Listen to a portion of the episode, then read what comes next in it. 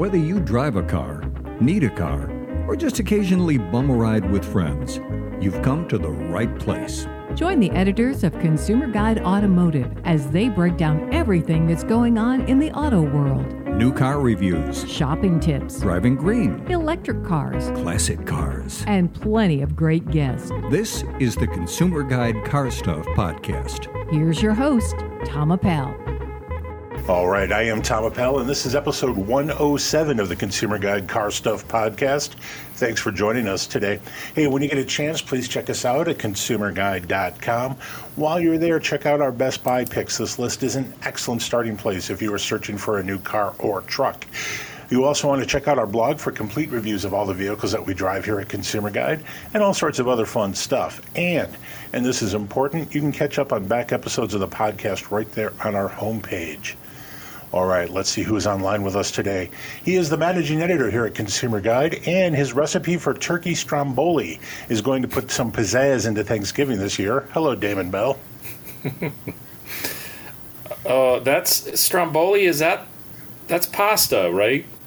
No, it's it's, It's like not- a rollover, like a wrap rollover thing. Oh, is there pasta in it? I don't think so. Okay. I don't think so. For having this award-winning recipe on this, I don't seem to know what stromboli is very well. Stromboli feels like, and I don't know this, something you would find at Sbarro. Hmm. Because it's like a chunky thing you can put on a plate. Is there a tomato sauce element to it? I think it's almost always doused in tomato sauce. Oh.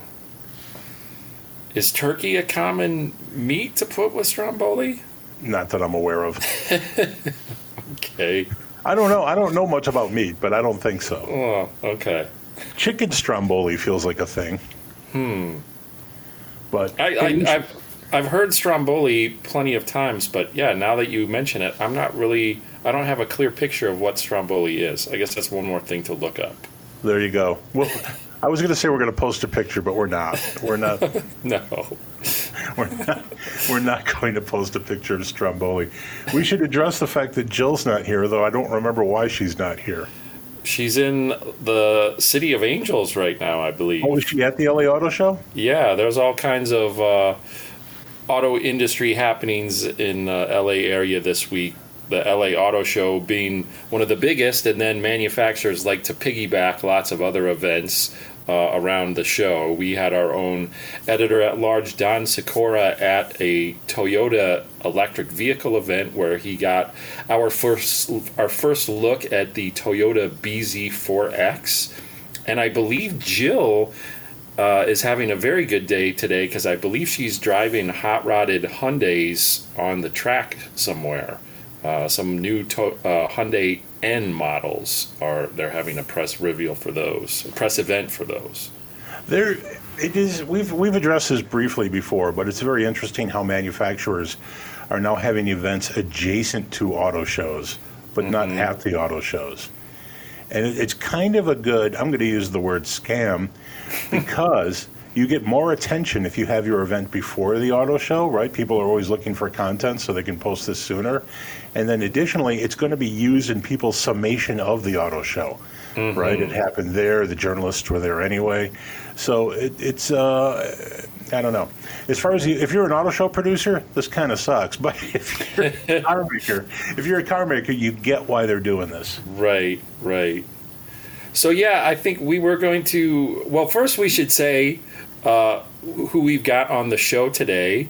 Uh, in the next segment, we'll be talking to uh, our friend Brendan Appel. He is the director of operations at the Sons of Speed, uh, kind of a group of guys that uh, produce a lot of interesting uh, enthusiast performance vehicle content, both uh, video and written word. Um, and Tom, I understand we've got a very high-minded uh, thing that we're doing with Brendan today. Yes. yes, I have officially dubbed it. I hope you're ready. Okay. The 2021 Consumer Guide Car Stuff Podcast Design Summit. Wow. All right. That's that sounds very uh, hoity-toity. Design Summit, yes. Yeah. Okay. We've brought in experts from all over the world. Will this be a, a virtual roundtable, if you will? Yeah. That's exactly what it's going to be, Damon. Uh, okay. Well, looking forward to that. but yes, all, for, all before over we, the world. What's that? All over the world. Well, I'm chopping at the bit for that. But before we get to that, we should talk about uh, some of the vehicles that made their debut either at the LA Auto Show or adjacent to the auto show. Um, Yeah. The first of these, uh, you've seen the new Mazda CX50, right? I have. What's your take on it? I'm interested in this for a lot of reasons. For people who may have missed the news, Mazda made made an announcement recently that they're bringing in a new family of SUVs of crossovers uh, to inject some life into Mazda. And Mazda products have almost always been great, but they haven't been hitting exactly where consumers are shopping. Um, they had the CX3 subcompact crossover that was just too small, and the rear seat was too cramped. The CX6 was a fan, or not the CX6, the Mazda 6 was a fantastic sedan, but no one buys sedans anymore. So, and Mazda didn't really have a midsize crossover of any sort. So now they're bringing in three new crossovers: the CX90, or, uh, yeah, CX80, 90, 70, and now 50. Right. And the 50 is roughly the same size of, as the existing CX5, but to to our surprise, because I don't really know how this works with the nomenclature, it has a decidedly off-road overland character to it. Right. I think they Mazda hasn't released uh, any official dimensions of the CX50 CX50 yet. To my eyes, it looks like it's going to be a tad longer and wider than the CX5. And Mazda has said it's not a replacement for the CX5. Uh, it complements the CX5. So I th- my my hunch is that both in size and price, the CX50 is going to slot in above the CX5. Um, yes, and you mentioned the CX70 and the CX90. We haven't seen those haven't been officially unveiled yet. Mazda Right. has said they're Right. coming. The CX7, I would presume to be, uh, you know, Mazda's entry into a true two-row mid-size SUV, like the previous uh, and departed CX7 served in the Mazda lineup. That will again be a new addition, but the CX90 Mazda has said will replace the the CX9 in its lineup. So And my, my confusion here is since the CX50 is off-roady and kind of rugged, the CX90 I don't think will follow suit, uh, since it's going to be the single vehicle in their three-row mid-size segment. But Right, and the the the I, I watched the launch presentation. The CX50 was actually uh, unveiled via a virtual presentation, and long story short, it seems like Mazda has sort of looked over at how well Subaru is doing and said, "Hey, we need to put a kayak on the roof of one of these things." so the CX50, it's it's got that Mazda, you know, very signature uh, Mazda design. They call it Kodo design. So it's got that, you know, it, it, it looks like a Mazda, but it's wider, you know, kind of beefier stance, beefier, wider stance, more bulged out fenders, a little bit longer, and then they have festooned it with the expected rugged styling touches the black body cladding that arches over the, the wheel openings um, some off-road all-terrain looking tires and then of course you have to have a big old roof rack on the top because that is have to. it's whether whether it's well actually it it will probably be an accessory at best but when you show the vehicle for the first time you have to have that uh, that rugged uh, accessory on top Yeah, this is probably exactly what Mazda needs in their lineup. Uh, I had one other, I was reading someone else's review of this vehicle about the introduction, and they noted that the CX5 will be the urban vehicle and this will be the off road vehicle in that segment. And it's a perfect split. Uh, and this could well become Mazda's best selling vehicle in a very short period of time. Yeah, I'm a little. It's a it's you know Subaru has has been lucky to find itself in this space where customers want to be, but they've been there for a long time. It's a little to in my mind it's a little bit trickier for Mazda to pivot this way because you know, Mazda's focus in recent years, uh, well, for a long time, has been on road performance and uh, really precise, dialed in, a light feel in handling and power delivery, but very focused in, you know, corner carving on pavement. So they are saying that uh, the, so the off the pivot to off road is a little bit more of a stretch for them. But yeah. in the launch materials for the CX50, they're still kind of planting their flag in the ground on, hey, this is going to have a driver centric, athletic feel, but on the on off road trails as well as on the pavement. Yeah, I agree with you that it's a it's a bit awkward for Mazda, but I think it's completely necessary. Sure. I think at this point Mazda has to stave um, the loss of customers drifting off to other makes, and their own customers are probably changing in taste as well, and probably looking for something like this. So, mm-hmm. yeah, it's a bit of recalibration for the brand, I guess. Um, but they could still make the claim that it's a good handling off-roady vehicle. Sure. But and, yeah, if we if we go back not that far, you remember those commercials maybe from 15 years ago, where there's a guy with a headset on at some sort of weird headquarters talking to some dude trashing a Mazda 6 out on the road, and he's like, "How does it feel?" And. and and that was you're right. That was the whole character of the car. It was just supposed to feel sporty and natural, and that's certainly not what the case is going to be for this vehicle. But I'm not really sure there are that many customers left for that. Yeah, and and all that said, you know, obviously we haven't driven it yet. Um, we'll have a pretty good idea of what it will feel like because, well, for better or worse, the powertrains of the Mazda's existing powertrains uh, at the start are carrying over to the CX50, and that's uh, a naturally aspirated and turbocharged uh, 2.5 liter four cylinder, still saddled with a kind of behind the times six speed automatic transmission, but uh, there will be, a, Mazda says that in the coming years there will be electrified versions of the CX50 as well. Hybrid and possibly plug in hybrid and maybe pure electric versions as well. We'll, we'll have to wait and see on that. Uh, but strictly from a visual standpoint, if you envision okay, we need to mix Mazda styling DNA with a more off road, all terrain flavored flair. I think they nailed it with this look and style of the CX50. Although the obligatory flat black uh, hood graphic with the CX50 lettering might be going a tad too far. I, I, might I might delete that if I was getting one myself. I'm already super tired of hood graphics. I want to make it, want to make an interesting Mazda point before we move on. Uh, you know what word I have not heard uh, anywhere in this discussion of the CX50 anyplace? Jinba Ittai?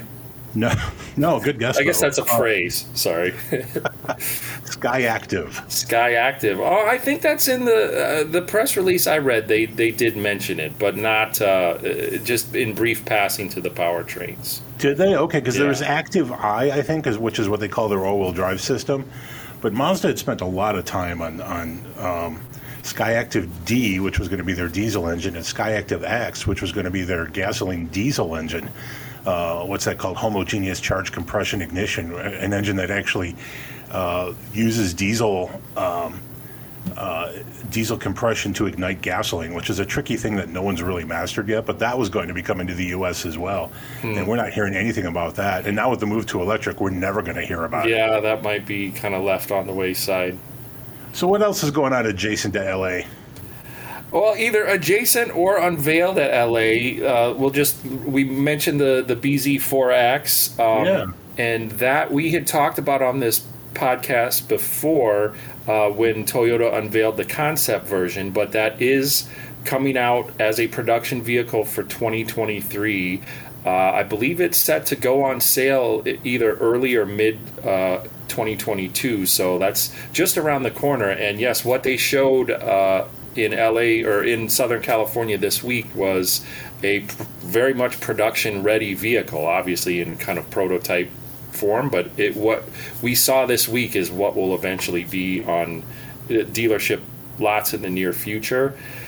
Um, and I'll also just throw out uh, the Nissan Ariya. That's something else that was shown in LA that uh, we had Finally. seen previously. Yes, that was kind of delayed from from I think it was really supposed to be on sale now, but that's been pushed back, so that's going to be uh, hitting the streets in 2022 as well. And then and that is also a, a small electric crossover. Right. And then we also mentioned the uh, last week when we, or in a previous show when we had the our guest Lefty from the LA Auto Show on, one of the big uh, banner reveals at this year's LA Auto Show is the Fisker Ocean. Yeah. And that's uh, Henrik Fisker's startup actually we'll say re-startup company, uh, a very fashion-forward uh, compact SUV. And so all of these vehicles, well, CX50 obviously not electric yet, but the BZ4X, the Ariya, and the Ocean, all pure electric vehicles all compact SUVs, which I guess shouldn't be surprising. That's where the bulk of the market is. And this is just the next wave of mainstream focused compact SUVs that will join the Volkswagen ID4, uh, the Ford Mustang Mach E, and the Chevy Bolt EUV as as EVs, mainstream focused, uh, heart of the market EVs that are already out there. So it's going to be an interesting year coming forward to see how these new entries get launched and how they kind of settle into the market. Yeah, and I'm super interested, and, and stop me if I'm talking about Fisker too much, but Henrik Fisker's history is fascinating because he was a designer with Aston Martin for a while and made his way around the industry. But he's a, he's a he's a guy with a lot of drive and a lot of ideas. And after Aston Martin, he started two companies of his own, really three. The first one was Fisker, and that, they did the the Fisker Karma a plug-in extended range hybrid vehicle that came in around 2010 2011 that company ended up running out of cash uh, somewhere in there, he also did something called Fisker Coachworks, which was uh, doing coach built bodies around Mercedes Benz and BMW convertible chassis. And those cars are really interesting to look at. And now he's taking this and he went from a really high end perspective and really high end design philosophy to build an affordable small crossover. And this is what that looks like. And it's I think it's kind of cool looking. And we have to point out that the California mode, which is a little bit contrived, is kind of cool. You press one button and every window in the vehicle except the windshield goes down. Mm-hmm. Which is which is fun. That's funky fun. Yeah, liftgate glass and rear quarter windows as well, which, as you and I were talking about the other day, very abbreviated quarter windows because there needs to be body real estate for that right. window to right. retract before it hits the rear wheel opening. So, yeah, a little a little bit of a design compromise there. But again, as I mentioned to you with uh, 360 degree surround view monitors and cameras and stuff, I guess the the actual size of the window itself uh, doesn't matter quite as much these days. I know I know we have to wrap things up so we can get uh, Brendan brought on here, but just one thing I want to point out with all of these. The the BZ4X, the Ariya, the Ocean, and by extension the Volkswagen ID4 and the Mustang Mach E all heart of the market compact SUVs with the EV powertrain. And as we sort of experienced with the driving, test driving the ID4, and as I'm seeing with all of these new vehicles that are unveiled at LA, they have very unconventional, ambitious, some might say overly ambitious styling in addition to their pure EV powertrains. And I'm just going to throw this out there should there be an auto uh, should an automaker zig where everyone else seems to be zagging and come out with an electric vehicle electric compact SUV that is as conventionally styled as possible? It, again if we're trying to coax like everyday consumers into this you know brand new powertrain technology that has a lot of differences both uh, you know positive and negative versus a, a, conventional gasoline powertrain would they be more apt to make that jump if the rest of the vehicle wasn't so uh, in your face unconventional? I don't know. That's a great question and i don't know.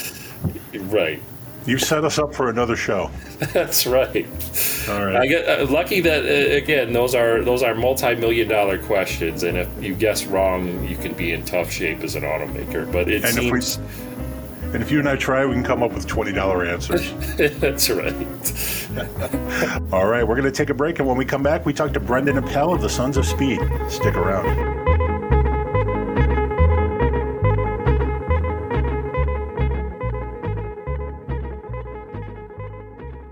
Hey, it's Tom.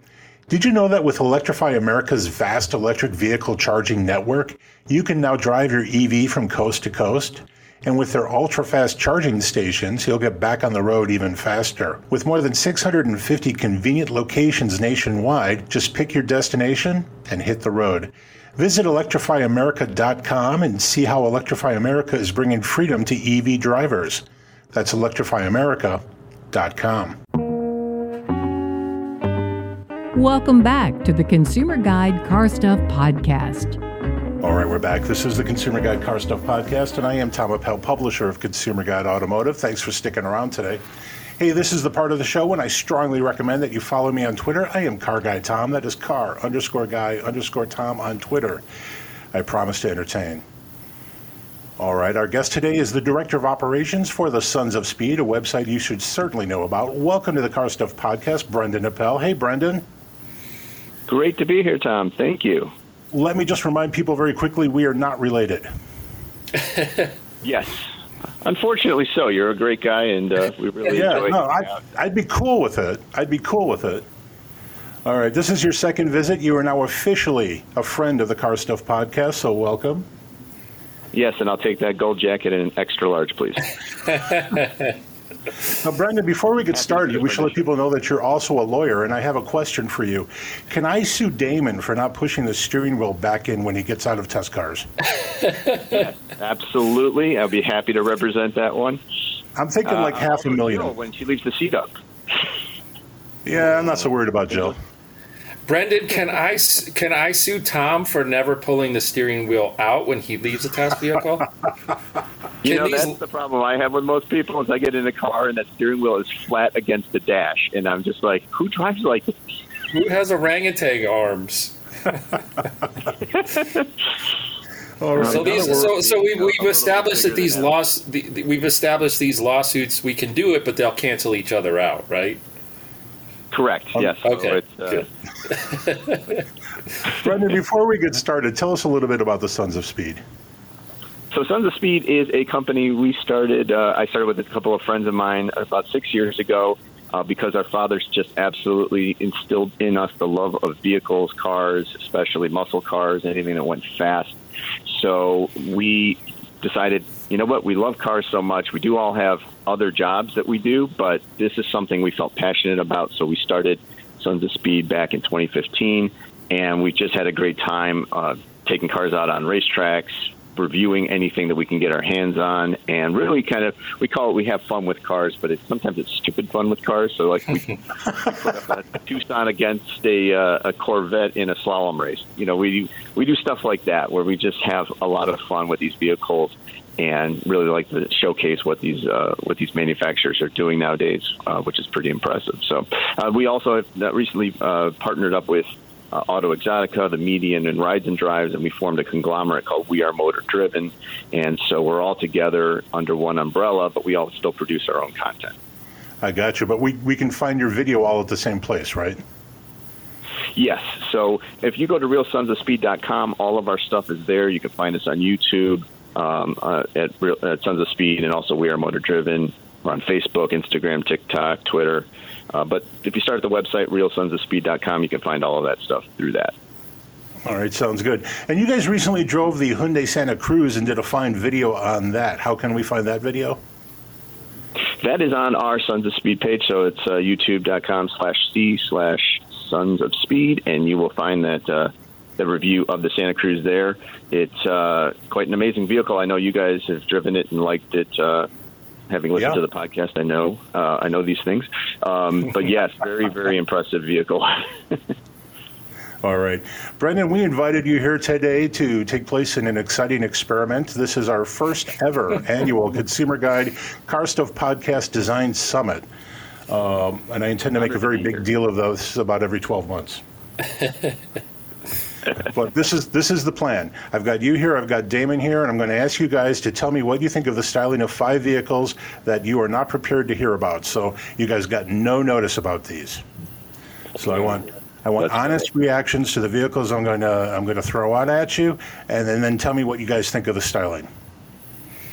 All right, Okay. who's going first? Uh, you guys can go at the same time. Uh, I want to hear moans or thumbs ups, whatever you got. All right. All right, you guys ready? Got five cars for you today, and then later on we're going to talk about the Acura Integra, since that one's very, uh, very buzzworthy right now. All right, are you guys ready for the first car? Sure. The redesigned Ready. Honda Civic. I like it. What, what did you say, Brandon?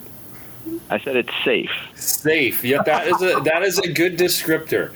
The Excellent. one one thing uh, the I I can appreciate and understand the initial reaction to the redesigned 422 Honda Civic. I could sum it up in a three-letter word: meh. Most people seem to be underwhelmed that the styling was, as Brendan put it, safe, maybe a little too conservative for, for most people. But I will point to the that new Civic as an example of pictures you see online on the internet in a magazine or whatever obviously that tells you most of what you need to know but there is definitely something to be said for seeing a vehicle in person in the flesh and walking around it and experiencing it while it's sitting right in front of you and i would say that the civic comes off much better and a bit more dynamic in person than it does in photos I'm going to. I would agree with you. Yeah, go ahead, Tom. Now, I was going to agree with you, Brendan, that, that safe is a great word for it, but I want to add a couple of other words, and that is um, upscale and solid. I, I just think it's got a very substantial feel to it when you see it. It, it looks like a bigger car than I think we're, we're, we're typically we might typically associate the Civic name with. But now that it's one of the few cars still left in that segment, uh, I think that I think it's a great position for it. Yeah, my biggest downside on this car is that is the grill treatment, and it, it's got a very flat front, which is probably a safety requirement in Europe, uh, since everything apparently has to have a flat front for the pedestrians uh, to uh, have a gentle collision with, uh, rather than anything raked.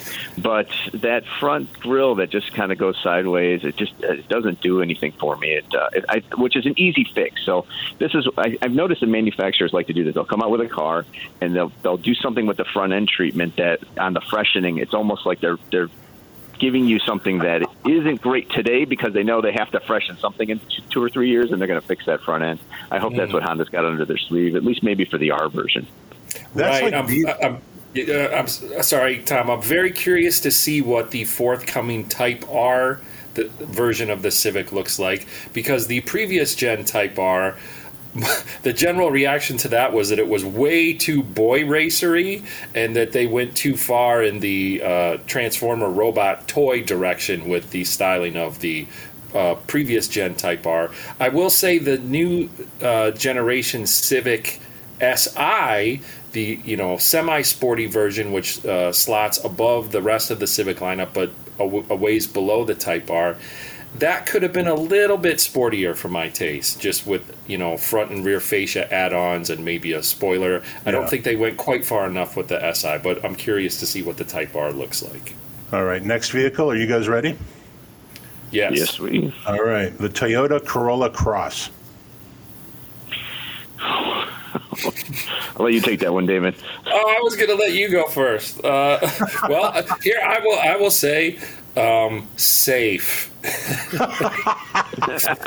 it maybe has a little uh, um, styling flair, but the the overall concept of that vehicle is so middle of the road and and mainstream that um, it's hard to. There, there is a tiny bit of styling flair, but everything else about it is so conventional that um, the the the my my total assessment of the Corolla Cross would be eh, it's fine. and that's all it needs to be. I mean, people just want something that's unchallenging. They're gonna they're gonna sell a ton of them. So, uh, not particularly exciting styling, but I don't think it needs to be. Yeah, Brandon, it's a any thoughts? RAV4 Mini. It's a RAV4 Mini to me. It's going to get lost in the shuffle, but it's going to get lost in a very, very large shuffle. As Damon said, they're going to sell a ton. They don't need to make it uh, a styling home run. They just need to make it a solid single, and I think that's exactly what they did. Um, you're just not going to be able to really pick this thing out of a lineup as a specifically that vehicle from a distance. You know, you have to get up close to to see it. That it's, it's a Corolla Cross. That it's not a Rav4. That uh, that it's, it's not something uh, even from from Honda or one or Hyundai or one of the other manufacturers. It's it's it's very middle of the road styling. Nothing special I- happening there. I had a slightly different take than you guys. I thought that it was interesting that it looks as boxy and trucky as it does. And I wondered if that was a reaction to the CHR on his other subcompact crossover that looked just a little bit too car like and maybe just a little too weird. Yeah. But, uh, but yeah, it is pretty conventional looking, but I think in a welcome way. Uh, all right. You guys ready for another one? yes. Absolutely. All right. The Jeep Wagoneer. The Grand Wagoneer or just the Wagoneer? Either. So um, I kind of like this one. Uh, I have. I remember I had a friend of mine who had his his mom had the original uh, Grand Wagoneer or Wagoneer back with the, when it had the wood sides in the early '80s, and it was it was a cool vehicle back then. And the new one is. Uh, I love the front end. I love the back end. I don't like the the bright chrome trim around the windows. When you from a distance, it it looks wrong. It, it it for some reason I just that bothers me. But everything else about it I like a lot. Now this this is a vehicle where I think again the seeing it in pictures online versus seeing it in person comes into play. I when when when Jeep first showed the Wagoneer slash Grand Wagoneer in concept form, do you remember that really lavishly trimmed with all the you know laser thin wood, and then it had this gigantic panoramic sunroof with like Detroit uh, street map kind of superimposed on it. That was amazing, and it had those big, you know, concept car sized wheels. They were probably at least twenty twos, and and I remember seeing that in person and being pretty dazzled by it. And then by the time the production ones we saw them in person and we started seeing pictures of them out in the real world on the streets the production one was faithful to the concept, but man, the little changes where uh, the the smaller wheel size, seeing the Grand Wagoneer and Wagoneer in person, it just felt it, it occasionally looks a little bloated to me, and bit. and a little bit too big for its wheels. you know, it's crazy to think that a Right. 20 inch wheel could somehow be lost in a in a wheel opening, but in so, at some level, I think that's kind of the case with the Wagoneer and Grand Wagoneer. When the rest of the vehicle when the rest of the vehicle is so big, it just it doesn't look planted to me very well. And I would I, I appreciate Jeep breaking with kind of normal tradition with the the side window openings, but I think I'm kind of with Brendan in that the chrome trim around each separate window opening makes it look a little less sleek. I'm, I'm pretty much on board with you guys. My, my problem with the vehicle is that I don't see the heritage, and I think the GM and Ford big trucks look better. But all right, And let me just No- add one thing: is Oh, that sure. that Damon was absolutely right about the difference between the concept. The concept was amazing, and, and, and while that was a, this was a deep fly ball to center field that got caught. I'm gonna stick with the baseball analogies for a while. All right. All right, you guys ready for another vehicle? Yes. Yeah. Rivian R1T. Ooh. I dig it. Rivian's Rivian's first production vehicle. I dig it. I, I think it's it's unconventional in interesting ways, but I guess when you're comparing a, a boundary pushing pure electric vehicle and you set the R1T and the te- Tesla Cybertruck next to each other, uh, to, for me that's a pretty easy choice as to which one looks better uh, and which one went way off the deep end. I've seen people complain about the kind of grillless nose and the the inboard uh, headlights. uh, but I actually I really like Oh, that. I think it gives I it like a 'em. distinctive. I think it gives it a distinctive look, and uh, it helps it stand out right out of the gate. Yeah, Damon, I'm right with you. The Cybertruck went past the point where it needed to be quite a bit. the Rivian is exactly where a brand new company's electric truck needed to be. It needed to dis- be distinctive. It needed to scream, "I'm a," and then it needed to provide all of the things that it does as far as you know the functionality and that that little. I forget what they call it. That cubby hole that's behind the uh, under the bed behind the yeah, that, that unconventional. Yeah, yeah, that yeah, so the design stuff, I'm with you guys. It's, uh, nailed it. Just absolutely nailed it. Um, it's it, it the light bar on the back uh, matches up with the light bar in the front. Those front headlights are the kind of thing that a manufacturer has to do to grab some attention, and it's going to be controversy. The controversy they like. They want you to talk about that, and then in five years, you're going to think that that looks great, and no one ever had a problem with it. Right. Right, right. And, it, and, and I will, the the one I, I will be put a huge check mark in the R1T's box as well. Despite all that envelope pushing, all those envelope pushing design choices, overall.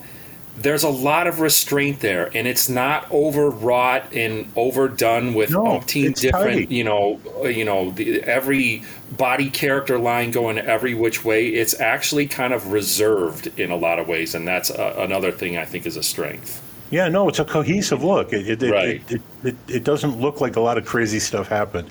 All right, Right. we got one more on the That's schedule that you guys don't know about. Are you ready? Okay. Okay. The C8 Corvette. Okay. Uh, I will take this one because I am a Corvette uh, fanatic here. Owning a C7, uh, the C8 looks fantastic. Um, it's funny because one of my partners, we are motor driven, just does not like it at all. Um, but I think she's wrong. So the, uh, the the look is great. The new Z06 that's coming, um, I think, tech you know, ticks all the right boxes. You get the center exhaust back, um, and the overall. I, I still, you know, you see it on the road, and you still take a double take sometimes and say, okay, is that the is that a Ferrari? Is it a McLaren? No, it's the Corvette, but it's it's exactly where it needed to be. This is the design they I think they wanted to do for the seventh generation, but they bankruptcy sort of put the kibosh on the mid-engine at that point, and now they're able to do that. And I I I, I really enjoy it. I really like that that design. I dig it. I it, it, yeah. When you have to tackle as many things as the C8 Corvette did, you know, completely changing the layout, but then also coming through with usable uh, luggage space and what have you. There are so many uh, bars that they needed to hit. I think it's a little. Some of the design elements are a tiny bit busy um, and angular. I've, I've seen them on the streets in white, and I think they look a lot better that way. It might be something where color choice uh, plays in quite a bit, but yeah, overall, I think they they did exactly what they needed to do with the C8. All right, we're running out of time here, but real quick, what do you guys think of the new Integra? This, of course, is Acura's small sporty. Now it's a sedan only, uh, but back in the day, this was an enthusiast favorite. Does the new car do the old car justice? We should say too, it's actually a hatchback sedan. Um, That's Has kind of a sloped roof. Uh, I've seen a lot of uh, there. There's been a lot of internet backlash against it, so it seems that the Twitterati is mostly giving the Integra a thumbs down. Uh, and I've seen lots of pictures showing that new Integra prototype uh, next to the Honda Accord Cross Tour, that sloped roof. Yeah, That's uh, cold. it is pretty pretty cold. So Yeah, they're, they're, they're, they're those are two cousins that are too close in uh, you know in looks to uh, to be kosher in our book. I mean that's they could have done so much with the uh, with, with the the Integra that everyone loved, which you know was uh, one of the R models from the last generation, and they I think they lost an opportunity there to to really nail the styling. Uh, this is it's too big and bloated for me. There you go. All right. You guys, thank you for taking part in the first ever Consumer Guide Car Stuff Design Summit. We're going to take a break, and when we come back, Brandon, you're sticking around for the quiz, right? Absolutely. All right. When we we're going to take a break, and when we come back, it's quiz time. Stick around.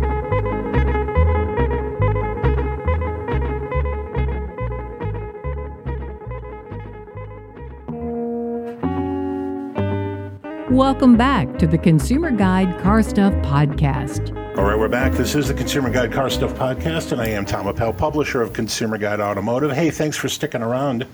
Hey, Brandon. Yes. Brandon, tell us what's coming up at the Sons of Speed.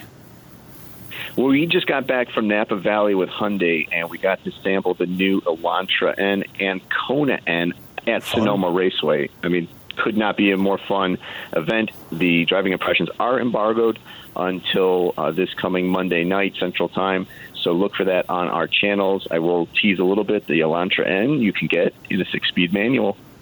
There you go. And I know that's important to you. It is the emo- I worship at the Church of the Third Pedal, so I am definitely excited about that. And it will come across in our review. All right.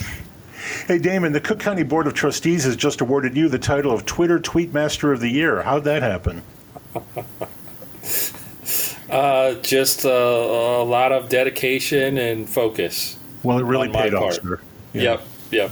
And you, if you want to see what where the magic's at, you can uh, follow me uh, at Damon Bell likes cars on Twitter. Where the I think I think my I think my uh, badges and medal are are coming in the mail. So All right. All right, it is quiz time. Brendan, thank you for sitting in today. Jill was struggling as of late on the quiz, so uh, Damon needs a real challenger. I hope you're up to the uh, up to the. I will do my best. All right, today's topic is car sales through October. All sales numbers are per industry insider publication Automotive News. All right, and I just want to point out that some of the fun has gone out of following sales data because of COVID, because nothing makes sense anymore. Mm-hmm. But Right. that will be our excuse for getting things wrong. Then Yes, you, you guys have a built-in excuse. All right, Brendan, you're a guest. You go first today. Brendan, through October, which sold better, the Honda Insight or the Genesis GV80? Ooh. So the Insight would be the electric one, right? That is the hybrid Civic size car. Hybrid. And, and the GV80 uh, is Hyundai's, or I'm sorry, Genesis's new midsize uh, luxury SUV. Yes. Um, well, boy, this that's a tough question. The GV80 is a fantastic vehicle for anyone who hasn't seen it, um, and Beautiful I keep telling people to buy it. yes, it's beautiful. So I keep telling people to buy that one. I have never told anyone to buy a Honda Insight. So, but based on that alone, hopefully my recommendations pull some weight in the marketplace. I am going to go with the GV80. I'm sure it does. You're saying GV80. Damon, I'm this saying question- GV80. All right. Damon, this question goes to you. Insight or GV80, best selling through October? I know that the I believe Genesis has had some supply chain issues getting the GV80 out there, but yeah, I uh, in a normal world the GV80 would be beating the pants off the Insight, so I will say GV80 as well. Your logic is sound, but both of you are wrong. The Honda Insight, 18,206 examples. The Genesis, 16,969. No one scores on that question. Rat. Damon, next question goes to you. Uh, which sold better, every single Genesis car or the Genesis GV80? That's the G70, G80, and G90 combined, or the GV80. Wow, and so you we already know that the GV80 is only 16,000. 16,969. Ah, God, I know that they're probably not doing much of any volume with the GV with the G80 and G90, but G70 is probably doing pretty well. I'm going to say that the cars are selling better than the GV80. All right, Brendan, this question goes to you. And we all know how cars don't sell in the United States, and I'm going to break this tie whether one way or another. So I'm going to say the GV80 again. Brendan, you did break the tie, and you're correct. Ah! Drat. Brendan is on the board. Yeah, the cars did 15,508 combined. The GV80 did 16,969. Next Wow. question goes to Brendan.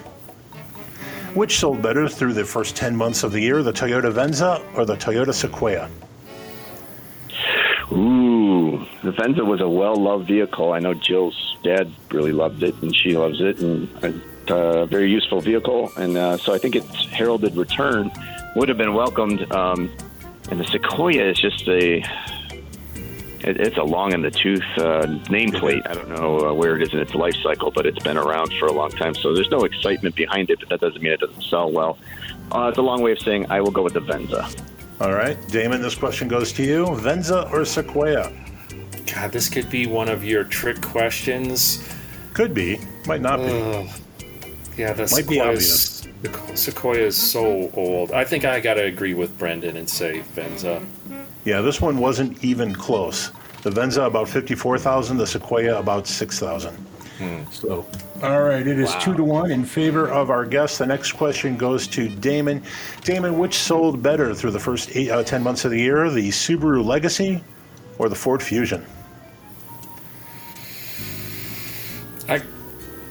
Could be another one of your trick questions, but I gotta say Legacy since the Fusion is basically discontinued. Production ended in July. But Legacy, yeah. So that is a very interesting question because I, that's exactly when you said Ford Fusion, I said Ford doesn't make cars except for the Mustang anymore. So how is this even in the quiz? Um, but here's the weird thing: is uh, Fusions, if you go rent a car, are still being rented. Rental Yeah. car companies buy Fusions by the boatload. So uh, are we including fleet sales? This is total sales, so this, this would include fleet. Hmm. And even though it's a short run through July, I think um, I think those fleet sales could make up the difference. Whew, I'll go with the Fusion. All right, Damon, you said Legacy? I did, but I'm regretting it already. No, you don't regret it. The Legacy did 20,000, the Fusion did about 12,000. Oh wow! So when did when did the Fusion actually go out of production? Then it's been Uh, the end of July. of this year. Yes. Wow, it lasted that long. Okay. Yeah. Well, cool. I think it was basically fleet only at the end, but who knows with the pandemic? They might have been pushing those on dealers just because dealers needed product. All right, tied it up then. Sweet. All right. It's two to two. Uh, last question goes to Brendan. Uh, Last regular question. We do have a bonus question. Brendan, which of the following sold better through the first 10 months of 2021? The Lincoln Corsair, that would be Lincoln's compact crossover, or the Lexus NX, that would be Lexus's compact crossover? Ooh. All right. Well, um, if I remember from a previous podcast, the Lexus NX is a very good seller. Uh, I think for for Lexus. Um, I've been yelled at about this. Yes. um, which I did not know. Um, I am. I was up until this last NX, which just got redesigned and is actually a great car. I did not like the previous NX at all. Um, the Corsair is just their very small uh, SUV, so it's given that its price point is low, it's probably one of their best sellers, if not their best seller right now as well. So the question is, people buying more Lincolns than Lexuses. Um, I'll go with the Lexus NX. All right. Damon, this question goes to you Corsair or NX? I gotta say Lexus NX as well. I don't I don't know that the Corsair has really. My sense is that it hasn't made too many inroads into the market, and the N- the Corsair can be surprisingly expensive, where the NX is pretty uh, aggressively priced for what it is. So I'll say NX. Uh, you guys are both correct. The NX wildly outsold the Corsair, 54,000 to 19,000. Which means Wow. we are tied three and three. Nice job, guys. We go to the bonus question. Uh, bonus question goes to Damon uh, first. I hope you're ready, Damon. Yes, looking forward to whatever weird food or restaurant thing this might be about. No, nothing to do with food or restaurants this time. Oh, cool. Damon, if you recall your Hanna and Barbera classic cartoon Secret Squirrel, you may recall the lead character's sidekick Morocco Mole. I learned this week that though the show, uh, though shown thus in the cartoon, moles generally are not inclined to wear fezzes. But regardless, this delightful little burrowing mammal can be found in every continent on the planet except South Africa. I'm sorry, South America and Antarctica. I need you to tell me which of the following is not a species of mole. Are you ready? Sure. Okay, I need the fake mole. The star nosed mole, the Japanese shrew mole, the De Winton's golden mole, or the Austro Hungarian black mole. I'm gonna say the Japanese shrew mole. You're calling that the fake? Yeah. All right. Brendan, this question goes to you. I know you know a lot about this sort of thing. Which is the fake mole, the star nosed mole, the Japanese shrew mole, the De Winton's golden mole, or the Austro Hungarian black mole? What is it, the Wittens? Anything? I don't know. What was It's that? possessed. The Witten's Golden? Yeah, DeWitten's Golden Mole. Sounds like an old steam car. Yeah, it does. Um, it's just because that one's striking me as uh, standing out. I'm going to go with the DeWitten's Golden Mole. Oh, you guys are both wrong. It was the Austro-Hungarian Black Mole. Wow. Wow, this All ends right. at a tie. Fantastic. All right, It's a nice job, guys. The best man won. That's right. We're both best Well men. done, David. All Yeah, right. well done, right. Brendan. Damon, in, in the precious few moments remaining in the show, tell us what's going on at the CG Daily Drive blog. You know, whenever you say precious moments, I think of those figurines. I'm just. Oh, I'll never say that again. I will never say that again. My mother Uh, collects those. There Sorry, you Mom. uh, a lot of stuff we talked about in the first segment. We've got on the blog this week. We got our first look of the Toyota BZ4X and the 2023 Mazda CX-50. Uh, we've also got a our first spin test drive of the Jeep Grand Cherokee, which is new for 22. If you recall, for 21, Jeep kicked off the fifth generation of its Grand Cherokee with a three-row Grand Cherokee called Grand Cherokee L. So this two-row Grand Cherokee is following up for 22, and unlike the L, it comes in a super off-road focused Trailhawk version, and coming soon will be a 4xE plug-in hybrid version of that as well. Um, speaking of auto shows, we've got just a quickie post on what is on the schedule for 2022 since the 2022 calendar year, calendar year looks like we're going to be getting back to more of a normal roster of in-person auto shows. And also, in terms of uh, auto shows and concept vehicles, we have a forgotten concept of the Mitsubishi SSU, which is a very radical looking, uh, sporty design SUV, crossover SUV. You know what's interesting about the SSU, at least to me, um, is that it more or less foreshadowed where where crossover styling was going, and it's not where Mitsubishi ended up going. Indeed. No, and it looks cool. Do you guys remember the Mitsubishi uh, Axiom? Oh, that was an Isuzu. I'm sorry. Yeah, Isuzu Axiom. Yeah, I remember Yeah. that. Yeah, it's just it's interesting to me that that was sort of this melding of truck and crossover that didn't quite get where it needed to go and didn't save the brand in the U.S. But it was a, it was a shot. It was a shot at what that what people thought that was going to be. Yeah. Yeah, and now and now hot rod uh, street performance SUVs relatively commonplace. So yeah, in a weird way, the Mitsubishi SSU was at least a little bit predictive. Yeah. All right. Guess what we did? We burned We through the time. and We did. Brendan, No, I thank you so much for joining us today. Thank you. And I would say, and anytime you get to the end of the show, you have wowed and impressed your audience. All right. He's Brendan Appel with the Sons of Speed. We thank him for joining us today. Thank you, Damon. Uh, thanks to producer Lady B and the good folks here at WCPT AM 820 in Chicago. A special shout out to my good friends Steve and Johnny.